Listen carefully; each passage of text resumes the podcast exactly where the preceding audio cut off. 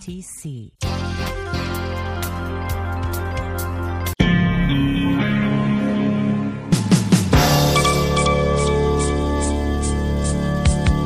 Hii ni idhaa Kiswahili ya Sauti Amerika, moja kwa moja kutoka hapa Washington DC, zikiwa sasa ni saa tatu za usiku, saa za Afrika Mashariki. Zifuatazo ni habari za dunia, msomaji wako Harrison Kamau. Serikali ya Nigeria pamoja na shirika la kimataifa la nchi ambazo zinazalisha mafuta OPEC wamethibitishia kifo cha katibu mkuu wake Mohamed Barkindo kilichotokea Jumanne jioni mjini Abuja. Wizara ya mafuta ya Nigeria imeliambia shirika la habari la AP kwamba Barkindo mwenye umri wa miaka 63 aliaga muda mfupi baada ya kukutana na rais wa Nigeria Muhammadu Buhari. OPEC yenye makao yake mjini Vienna imethibitisha kifo hicho bila kutoa maelezo zaidi. Kifo chake kimeshtua wadau kwenye sekta ya mafuta ulimwenguni wakati akikamilisha muhula wake wa pili hapo Julai 31, wadhifa ambao ameshikilia kwa miaka sita tangu mwaka wa 2016.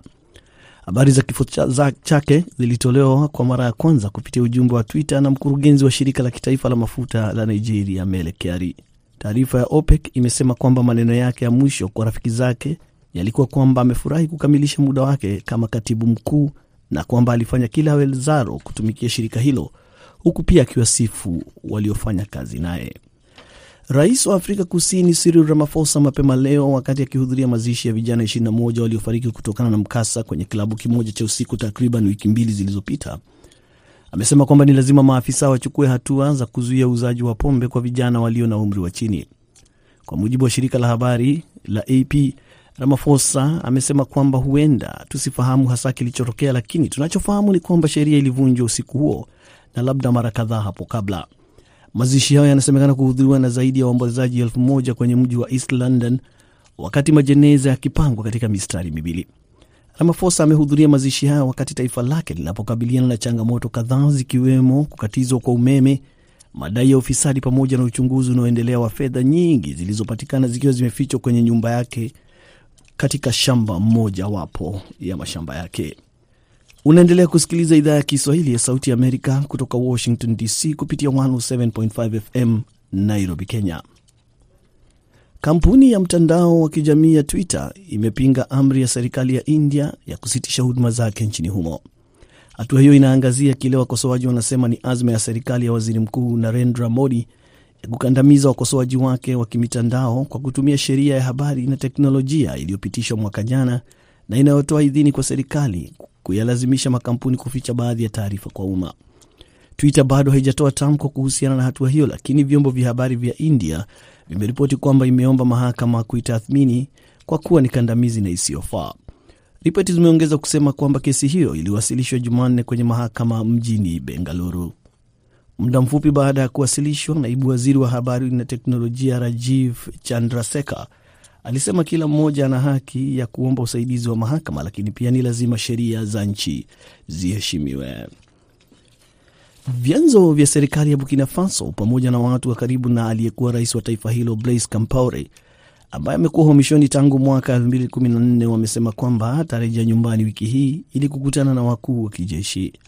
Kwa mujibu wa shirika la habari la AFP, Compaore anatarajiwa nchini Alhamisi au Ijumaa ambapo atalakiwa na viongozi wa taifa chini ya mpango wa maridhiano ya kitaifa. Mjumbe aliyetumwa na kiongozi wa kijeshi linaloongoza taifa hilo Paul Henry Damiba alikutana na Compaore wiki iliyopita mjini Abidjan, wakati taarifa zikisema kwamba rais wa Ivory Coast Alassane Ouattara pia alimpokea kiongozi huo. Wakati akiwa Burkina Faso, Compaore atakaa kwenye nyumba ya serikali ambako rais Roch Marc Kabore alikuwa ameshikiliwa tangu kuondolewa madarakani Januari mwaka huu.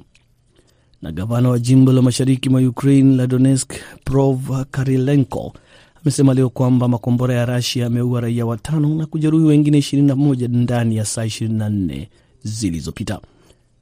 Karilenko kupitia kurasa wake wa Telegram amesema kwamba vifo hivyo vimetokea kwenye mji wa Advinka, Slov, Slovianski na Kaliskovika na Kulakove, akiongeza kwamba kila ukatili wa Rasia utaadhibiwa. Hizo zilikuwa habari za dunia kutoka Washington DC. Napomkaribisha mwenzangu Kennes Bwire kabisa kukuletea kipindi cha Kwa Undani. Jina langu Harizon Kamau.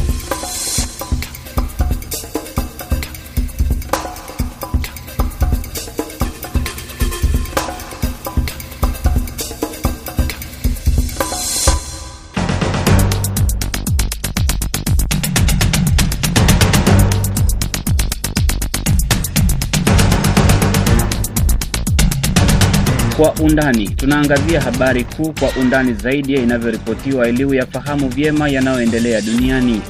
Hii leo tunaangazia mgogoro unaoikumba serikali ya waziri mkuu wa Uingereza Boris Johnson baada ya kunusurika kura ya kutokuwa na imani naye.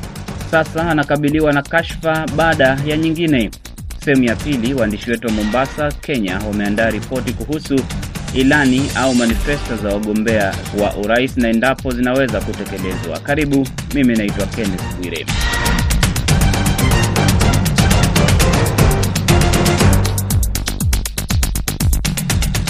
Waziri Mkuu wa Uingereza Boris Johnson anapitia masumbuko mengi ya kisiasa siku chache baada ya kunusurika kura ya kutokuwa na imani naye bungeni. Jana Jumanne, mawaziri wake wawili muhimu walijiuzulu safari moja, japo alifanikiwa kujaza pengo kwa haraka na kujaribu kudhibiti mawimbi ya kisiasa ndani ya baraza lake la mawaziri. Waziri wa fedha Rishi Sunak na waziri wa afya Sajid Javid walijiuzulu katika hatua ambayo imetajwa kuwa iliyopangwa na chama chake cha Conservative ili kuyumbisha zaidi utawala wa Johnson kutokana na kashfa zinazoendelea kufuatana baada ya nyingine katika utawala wake na ambazo zinamwanika peupe na kuhojiwa iwapo ana uwezo wa kufanya maamuzi yaliyo sahihi kwa niaba ya Uingereza na pia kama ni mtu mkweli. Kashfa ya sasa inahusu mbunge wa chama cha Conservative ambaye alikuwa waziri katika serikali ya Johnson, Chris Pincher. Wiki iliyopita Pincha alijiuzulu kutoka kwa serikali ya Johnson baada ya kulewa chakari na kuwapapasa kingono wanaume wawili. Baadaye iliripotiwa kwamba Pincha aliwahi kukabiliwa na shutuma kama hizo. Aliwahi kuwa kiranja mkuu katika serikali lakini alilazimika kujiuzulu mwaka elfu mbili kumi na saba baada ya kumguza visivyo mwanaharakati wa Conservative Alex Tory.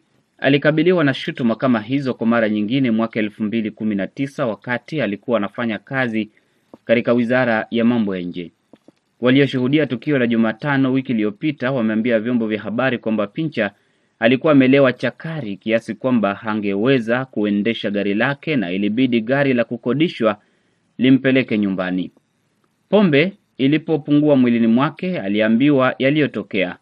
Aliamua kuandika barua ya kujiuzulu na kuachilia nafasi ya kiranja mkuu wa serikali kwa waziri mkuu Boris Johnson. Katika barua hiyo aliomba msamaha kwa kulewa chakari kiasi cha kutojielewa na kujiaibisha pamoja na kuaibisha watu wake. Utawala wa Johnson umekuwa ukisisitiza kwamba haukujua kwamba Pincher aliwahi kukabiliwa na shutuma za ulevi na kuguza kingono wanaume wenzake au watu wengine visivyo, lakini sasa imejulikana kwamba mnamo mwaka elfu mbili kumi na tisa Johnson alijua kwamba Pincher aliwahi kushutumiwa kwa makosa kama hayo na aliadharau na kumteua serikalini. Ofisi ya Boris Johnson hatimaye imekiri Jumatatu kwamba waziri huyo mkuu alijua kashfa zilizokuwa zinamwandama Pincher kabla ya kumteua tangu alipokuwa katika ofisi ya mambo ya nje, lakini akazipuuzilia mbali akidai kwamba hakukuwepo malalamishi rasmi dhidi yake. Ushahidi umetolewa kwamba madai rasmi yaliwahi kuwasilishwa kwa ofisi husika serikalini na Johnson alijua kabisa. Sasa kando na kashfa zingine kadhaa zikiwemo kuandaa sherehe na kukunywa pombe wakati alikuwa ametoa amri ya kila mtu kukaa nyumbani kwake kutokana na janga la virusi vya korona, Johnson anatuhumiwa kwa kukosa maadili ya kazi, kupoteza imani ya Waingereza na kukosa ukweli. Boris Johnson alilazimika kuomba msamaha kwa taifa jana Jumanne kwa kumteua Pincher serikalini akisema kwamba anajuta sana. It was a mistake and I apologize for it was uh, the wrong thing to do.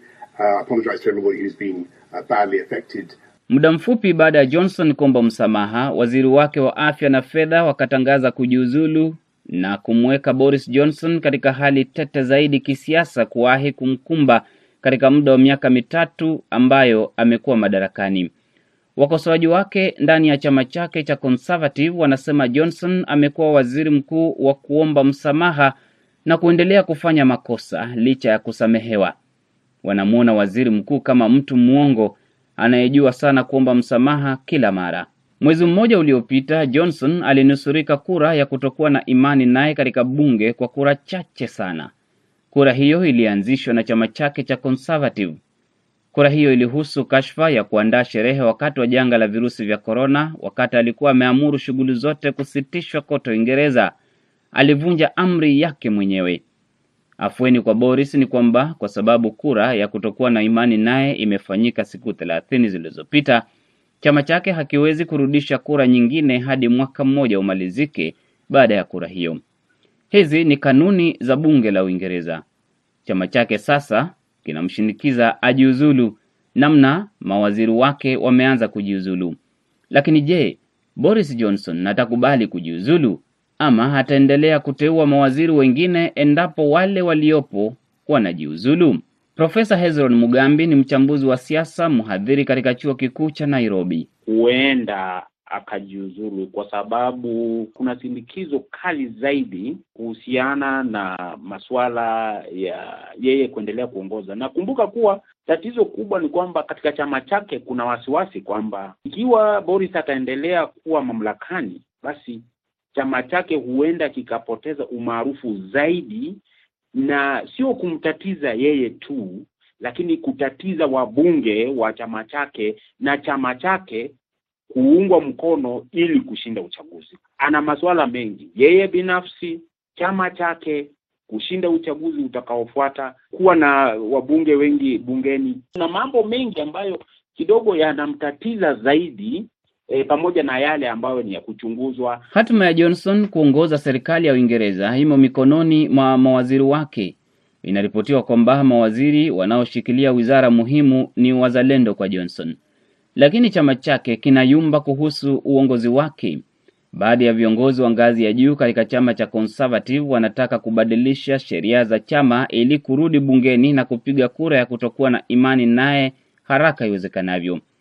Hadi sasa Johnson amekataa kuwasikiliza wanaotaka jiuzulu, na endapo atajiuzulu, chama cha Conservative kitastahili kutafuta mtu atakayejaza nafasi yake mara moja na kupitia kwa mchakato mrefu na wenye shughuli nyingi. Uingereza ina historia ya mawaziri wakuu kujiuzulu. Hakuna waziri mkuu ambaye ameondoka madarakani kwa hiari na kwa heshima. Ni kufurushwa tu kutokana na shinikizo na joto kali la kisiasa. Gordon Brown, John Major, James Callaghan, Theresa May na Boris Johnson wote waliingia madarakani baada ya waliokuwa ofisini kuondoka bila kuandaliwa uchaguzi mkuu.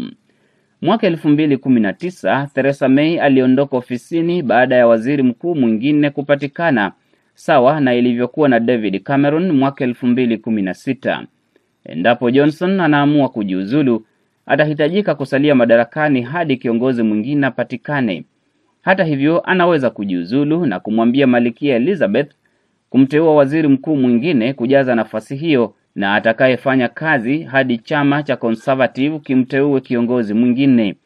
Theresa May naye alinusurika kura ya kutokuwa na imani naye mwaka elfu mbili kumi na nane lakini akatangaza kujiuzulu miezi sita baadaye. I will shortly leave the job that it has been the honour of my life to hold. I do so with no ill will, but with enormous and enduring gratitude to have had the opportunity to serve the country I love. Johnson na Jeremy Hunt waliteuliwa na chama cha Conservative na kufanya kampeni kwa muda wa wiki sita kabla ya kupigiwa kura na wanachama elfu mia moja sitini.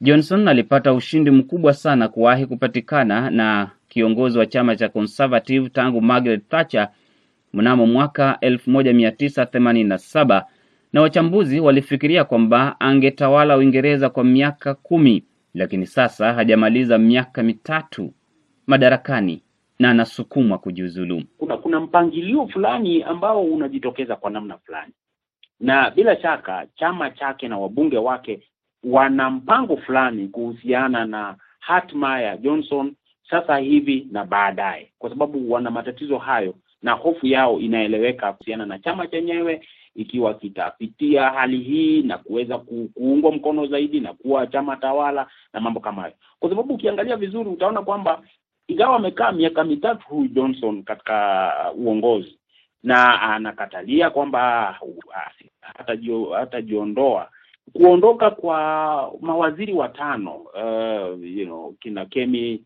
Badenoch, Alex Bagat, Julia Lopez na wengine ni, ni, ni, ni kama mpango fulani wa kumletea uh, shinikizo fulani aweze kuondoka kwa haraka.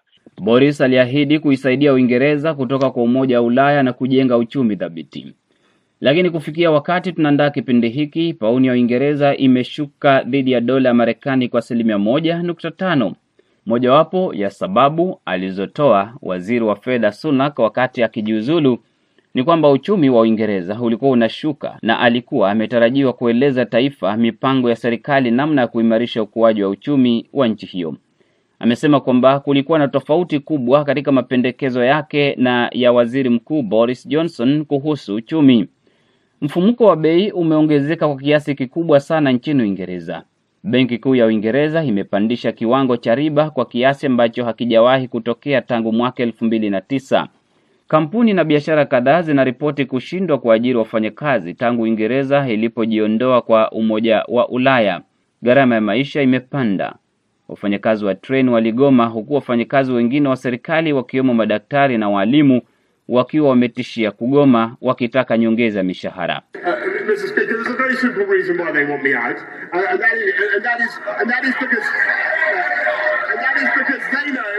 Mawaziri sita wamejiuzulu kufikia sasa na kuna shinikizo la mawaziri wengi kujiuzulu ili kuangusha utawala wa Boris Johnson.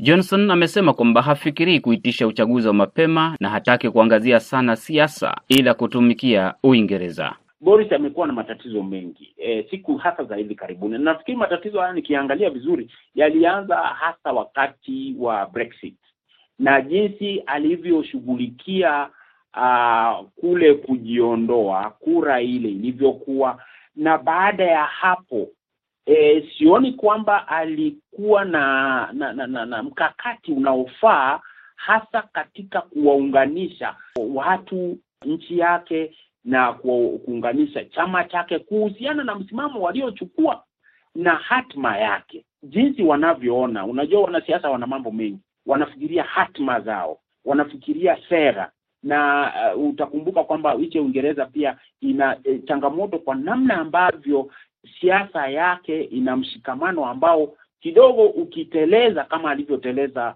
uh, waziri mkuu uh, Johnson utakuta kwamba usipoamka mapema ama kwa haraka na kuanza kuleta sera kama ambavyo ameshindwa kufanya, basi e, utajipata e, kwa matatizo makubwa. Kwa sasa navyoona ni kama wale wabunge wanajitayarisha kwa namna fulani, na wamedokezea kwamba huenda wakaangalia wanaweza kubadilisha sheria hizi katika wiki mbili zijazo, ili waweze kulete kura ile ya kutokuwa na imani e, e, wakifuatilia jinsi mambo ambavyo yametokea uh, siku za hivi karibuni. Huenda wanapanga, wana mkakati fulani wa kuhakikisha kwamba Johnson amefuata wenzake akina John Major, Gordon Brown, Theresa May e, jinsi walivyoondolewa e, e, bila kuwa na uchaguzi wowote. Mr. Speaker, uh, that if, it, if that otherwise uh, we are going to get on and deliver our mandate and win another general election. And that is the reality, Mr. Speaker. Nakamilisha sehemu ya kwanza ya Kwa Undani. Sehemu ya pili baada ya sekunde chache. Mimi ni Ken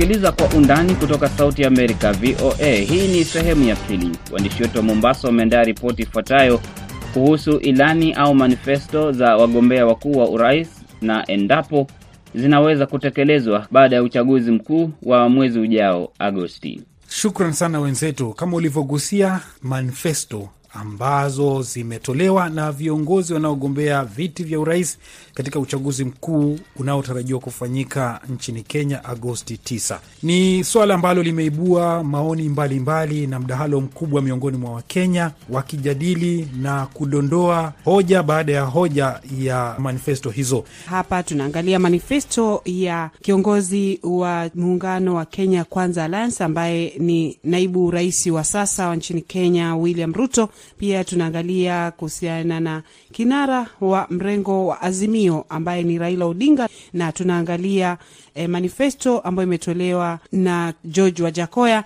na vilevile vile kuangalia chama cha Agano ambaye kiongozi wake na pia mgombea urais ni Wahiga uh, Mwaure. Upande wa Kenya Kwanza ambao unaongezwa na William Ruto wana maswala saba ambayo waliangalia, wakasema hayo watayatekeleza ili eh, kubadilisha mfumo wa uchumi katika taifa hili la Kenya ambao wanafahamika kama bottom up. Ametoa ahadi kuhusiana na masuala ya kilimo E, na hapa katika kilimo anasema kwamba ataenda kufufua viwanda ambavyo vimefifia ikiwemo kile kiwanda cha Mumias na pia kuhakikisha kwamba wale ambao wana madeni ama viwanda ambavyo vina madeni wanakwenda kuyalipia. Vilevile ataangalia swala la kuhakikisha kwamba tunauza vyakula vingi kutoka nchini Kenya kupeleka katika mataifa nje ikiwemo kahawa na chai na maua. Kwa upande wa afya akasema atahakikisha kwamba kila Mkenya atakuwa na fursa kupata haki sawa za afya. Ukifika hospitalini, kila mmoja aweze kutibiwa bila kuangalia nasaba yake. E, upande wa elimu hapa amesema kwamba atakwenda kuajiri e, walimu e, laki elfu kumi na sita katika kipindi cha matumizi ya fedha miaka miwili, kwa sababu kuna uhaba mkubwa wa walimu nchini Kenya. Kwa hivyo wataajiri walimu laki moja elfu kumi na sita. Katika upande wa kuangalia masuala ya kijamii, anasema kwamba yeye atahakikisha kwamba eh, kuna fedha ambazo zitakuwa zinatolewa ambayo inajulikana kama Hasla Fund.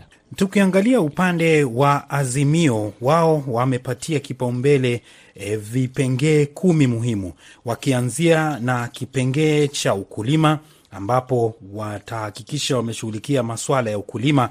Kuna azimio la viwanda, ambapo wataelekeza jukumu lao kubwa katika kuhakikisha kuna uzalishaji na kuendeleza viwanda vya humu nchini ambavyo vitatumia mali ghafi na rasilimali kutoka taifa hili.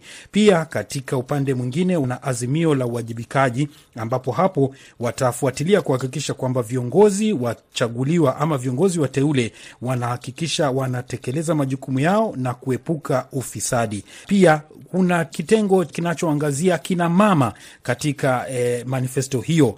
Pia kuna kipengee kinachoangazia maji katika kila boma na pia watoto kuangaziwa kwenye vipengee kadhaa e, kwenye manifesto hiyo. Kunaye E, mgombea wa urais wa tatu ambaye ni David Wahiga Mwaure, ambapo pale jana alizindua manifesto yake ikiwa na vipengee kumi na mbili muhimu akiita badilisha. Mojawapo ya yale ambayo anazungumzia ni kufanya utafiti wa kuona ni vipi wanaweza kuiondoa Nairobi e, kuwa katika e, sehemu ya jimbo, yani isiwe katika majimbo kama majimbo mengine ya 47. Vilevile akasema kwamba atahakikisha kwamba fedha zile ambazo zimeibwa kutoka Kenya ikiwa anazungumzia trilioni pesa ya Kenya kumi na tano ambazo zimeibwa na kuwekwa katika eh, benki kule katika mataifa nje eh, zinarudishwa na wale wahusika basi kuchukuliwa hatua za kisheria. Kwa mgombea wa mwisho eh, wa Jakoya George wa chama cha Roots Party, yeye anasisitiza kwamba uzalishaji mkubwa utatokana na ukuzaji mmea wa bangi ambao umepigwa marufuku. Ni miongoni mwa mimea iliyopigwa marufuku na kutizamwa kama mihadarati nchini Kenya. Na pia e, yeye ameweka E, azma kubwa sana kukabiliana na ufisadi ambapo wanapendekeza hatua za sheria kali dhidi ya wahusika, hatua hadi kunyongwa kwa wale ambao watapatikana na hatia ya wizi. Tunapata fursa ya kuzungumza na mhadhiri mkuu eh, katika chuo cha Pwani, Bwana Halim Shauri. Unazungumziaje hizi manifesto zimetolewa na wagombea hawa wanne? E, nafikiria swala zima la uh, manifesto ni swala la kiutawala, kwa sababu kiongozi yoyote yule ambaye anapita vipimo vya uongozi ni lazima awe na ruwaza, lazima awe na ndoto, kwa sababu ni ile ndoto ndio itamwezesha yeye kutumia rasilimali zenye yuko nazo katika nchi. Kwa hivyo kiongozi yoyote yule ambaye hana ruwaza, hana manifesto, huyu ni kiongozi mwenye si kiongozi, si kiongozi kwa sababu hajielewi anataka kubeba watu kutoka wapi na kuwapeleka wapi. Sasa ni kwa nini tuwe na manifesto hizi licha ya kwamba serikali ya Kenya ina ruwaza ya mwaka elfu mbili na thelathini elfu mbili na hamsini ambayo imepitishwa na bunge la taifa na ni chombo ama ni maandishi ambayo yanaendesha sera za nchi? Changamoto mara nyingi huwa ni ujumuishaji wa watu, ile lugha ya kisasa tunasema inclusivity, kwa sababu kunaweza kuwa na ndoto ya nchi, lakini ndoto hile haiwezi haijajumuisha kila mtu ama mawazo na taswira za kila kiongozi. Kwa hivyo wakati mtu anapata yeye nafasi ya uongozi, basi huwa kuna kile kichembe chembe cha yale ambayo yeye ngedhamiri kuyatimiza katika uongozi wake. Kwa hivyo sisi sote katika ubinafsi wao wana mambo ambayo wangependelea wayaone yamefanyika punde wao wanashika hatamu ya uongozi, kwa sababu ile taswira ya Vision 2030 basi inaonekana ile ni taswira ya mwenda zake Kibaki. Tukirudi katika manifesto, ule uhakiki wa manifesto hizi, je, zinaweza kutekelezwa lau watapata huo uongozi? Kwa sababu kutokana na madeni ambayo taifa hili liko nayo, kwa sababu wote wanazungumzia katika hali ya kupunguza gharama za juu za maisha ya Mkenya wa kawaida. Manifesto lazima iwe na ukweli e, wa kisawasawa. Uh, manifesto hizi mbili actually ukiziangalia ziko na mnato wa kuweza kuvutia Wakenya ili wapige kura upande fulani, lakini hazina ukweli mm -hmm. wa mambo vile ulivyo. Tukiangalia gharama ya maisha venye imepanda, tukiangalia uchumi wa Kenya venye unakuwa, na pia tukiangalia deni, deni limefika zaidi ya trilioni saba. Kwa hivyo mtu akisema deni lile linalodaiwa alafu yeye atapeana vitu za bure, ni sawa. Kwa wale wenye wanapenda keki, utamu wa keki ile icing, lakini sisi wengine ambao tunajua ukweli wa keki ilivyo, tunajua keki ya Kenya ni ndogo na keki ya Kenya si tamu tunavyoenda mbele. Tunafahamu kwamba kunaye Profesa George Wajakoya ambaye si mtu maarufu nchini Kenya, lakini kwa kipindi cha miezi miwili ametokea kujulikana sana. Je, ni nini hasa unahisi kwamba Wakenya wameendelea kumzungumzia sana Wajakoya katika mitandao ya kijamii na hata labda maskani ukipita, licha ya kwamba vinara wawili ndo wanajulikana kwamba wao ndio huenda mmoja wao akachukua hatamu ya uongozi katika taifa hili? Wajakoya iko katikati mara mbili, kwa sababu yeye anaongea mambo ambayo yana challenge kwa serikali ilipo ama kwa status quo ama kwa fikra za binadamu wa kawaida, kwa sababu serikali yenye iko fikra ya kawaida ni kwamba watu wasiweze kuvuta bangi. Ukivuta bangi unavunja sheria. Wajakoya anasema ah, mi serikali yangu itawaacha mvute bangi, na mtu yoyote yule ambaye yuko against the normal ni rahisi sana kupata umaarufu. Alafu yeye anaongea tu bila vipimo, ambapo sasa inatupatia ile ile hali ya kupata sauti ya tatu yenye inatufurahisha katika kuona vipi siasa za Kenya zinaenda. Lakini jambo moja tu nitamsifu nalo, hawa wengine lenye hawana, kwa sababu hawa wengine Kenya Kwanza na Azimio hawana mpango wowote katika kuzalisha mali. Wao mpango yao ni ya kutumia na kupeana vitu vya bure. Wengine watapeana bilioni za pesa, uh, watu sijui wafanye biashara wengine watapeana elfu sita kwa wazee na sijui wenye hawana kazi, lakini Wajakoya anasema tutafanya kazi, tuzalishe, tutalima bangi eh, tutaenda kufukuza uh, mbweha kule msituni ili tuweze kupata zile vitu zake tuziuze, ziko na pesa nyingi nchi za nje. Yeye anazalisha, anazungumza swala la kwamba je, tusizungumze tu mambo ya kugawia watu na kupea watu, lakini pia tuangalie swala zima la uzalishaji rasilimali. Nam ni Halimu Shauri ambaye ni profesa na mhadhiri mkuu katika chuo kikuu cha Pwani University katika pwani ya Kenya. Eh, bila shaka jambo muhimu sana hapo Collins ambalo amelitaja ikiwemo swala la uzalishaji wa mali, kwa sababu kuzungumzia trilioni saba si fedha kidogo. Nam, ni fedha nyingi ambazo zinahitajika kutafutwa kulipa madeni yaliyopo, huku kuendeleza miradi ambayo inatekelezwa kwa sasa kwa taifa hili, huku pia kukiwa na mpango wa kuhakikisha yale yanayotekelezwa na taifa kwa sasa yanaendelea. Kufikia hapo tunahitimisha Kwa Undani, tunawarejesha Washington. Mimi ni Collins Liberty Adede, nimekuwa na Amina Chombo. Asante Collins Adede na Amina Chombo. Kipindi kimesimamiwa na Meri Mgawe, mwelekezi Aida Isa. Jina langu ni Kenneth Bwire. Asante kwa kusikiliza. Uwe na usiku mtulivu.